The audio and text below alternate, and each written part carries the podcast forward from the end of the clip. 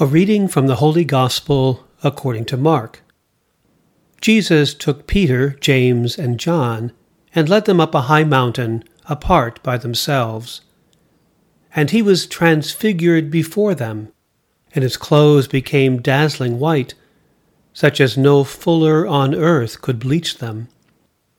Then Elijah appeared to them along with Moses, and they were conversing with Jesus. Then Peter said to Jesus in reply, Rabbi, it is good that we are here. Let us make three tents one for you, one for Moses, and one for Elijah. He hardly knew what to say. They were so terrified. Then a cloud came, casting a shadow over them.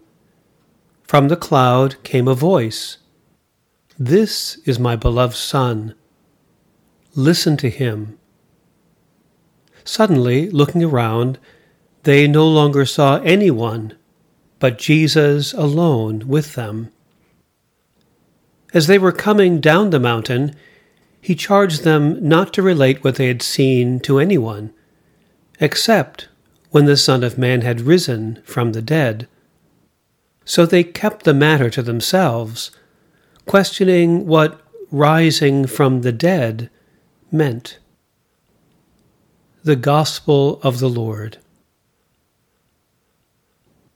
When God calls Abraham and Sarah in Genesis chapter 12, God's first words are, Lech Lecha from your country, your kinfolk, and your parents' house, to a place I will show you.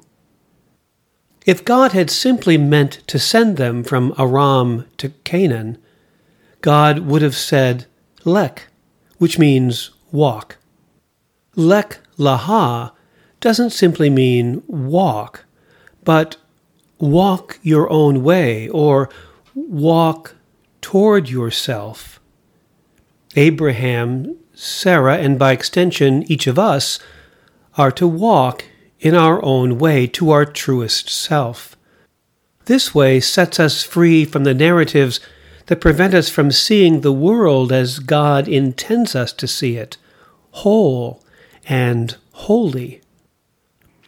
Our reading today from Genesis chapter 22 repeats the same words from Genesis 12. Take your son, your only son, whom you love, and go, lech lecha. And we hear the same promise to the place that I will show you. Is this the voice of God? Abraham had already banished his first son, Ishmael. In the land of Canaan, a child was sacrificed to the gods in the hope that the drought would end, or the famine, or the flood, or whatever was making their life so hard. Genesis 22 is a journey into darkness for Abraham, into a place of God forsakenness. God is calling Abraham to a place where the divine promises upon which Abraham has built his life seem to have no future. This story lets us experience something of the pain and suffering that can be part of the journey of faith. And it's in that moment when a radically new vision of spirit erupts into the world. In our English translation, it is God who puts Abraham to the test, but it is the Lord's messenger who intervenes to stop the killing of Isaac. In Hebrew, the first voice who called Abraham was Elohim. The word is plural, so it could mean any number of gods. The second voice is the angel of Yahweh, who calls from heaven not once, but twice Abraham, Abraham. That voice shatters complacency and social convention. This is the voice of God who created us in the divine image. This is the voice of God who commands us to love our neighbor as ourselves, to care for the weak, the hungry, the widowed, and the orphaned. This is the compassionate one, the one who shares our suffering.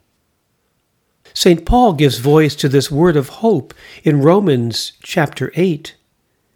In light of Christ's death on the cross, Paul considers that the sufferings of this present time are not worth comparing with the glory about to be revealed in us. Then Paul asks this question If God is for us, who can be against us? God, who did not withhold his own Son, but handed him over for us all. Do you notice the shift? Instead of God asking us to sacrifice someone, God is handing Jesus over into our hands so that we will see what the killing of a beloved son looks like. God's desire is to bring an end to this senseless sacrifice. The ancient rabbis say that God created the ram caught in the thicket at the very dawn of creation and left it there through all time, waiting for Abraham to see in the periphery of his vision, waiting to be Isaac's salvation. This is another way of saying that God always and forever provides an alternative path to our human tendency to destroy that which is most precious. In the very center of Mark's Gospel, Jesus takes Peter, James, and John and leads them up the mountain. A few verses earlier, Jesus had made the first prediction of his passion, death, and resurrection. Peter rebuked Jesus. He does not want to hear this kind of talk. His mind is set not on divine things, but on human things. Peter wants a God who will save us from pain and suffering. But the God who is revealed on the mountain is showing us the path to life is through pain and suffering, death and resurrection. This is my Son, the Beloved. Listen to him. In the book of Exodus, when Moses is up the mountain, he says to God, Let me see your face. And God replies, No one can see my face and live. But God said that Moses could see his back. Moses hid in the cleft of the rock. God passed by, covering Moses' eyes. After he had passed by, he removed his hand, and Moses could see the back of God. When God passed by, God spoke. Moses listened to God's voice and was obedient to God's words. He took God's words to heart. They became so much a part of him that when Moses came down the mountain, his face was radiant with the glory of God. What the story teaches us is that the reason no one can see the face of God is the same reason you've never seen your own face.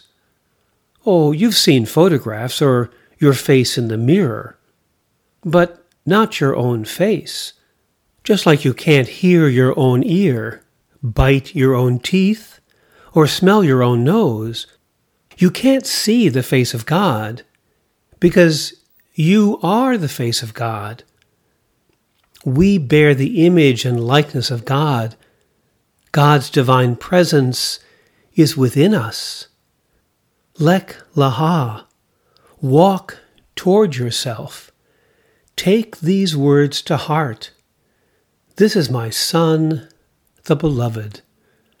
Listen to him.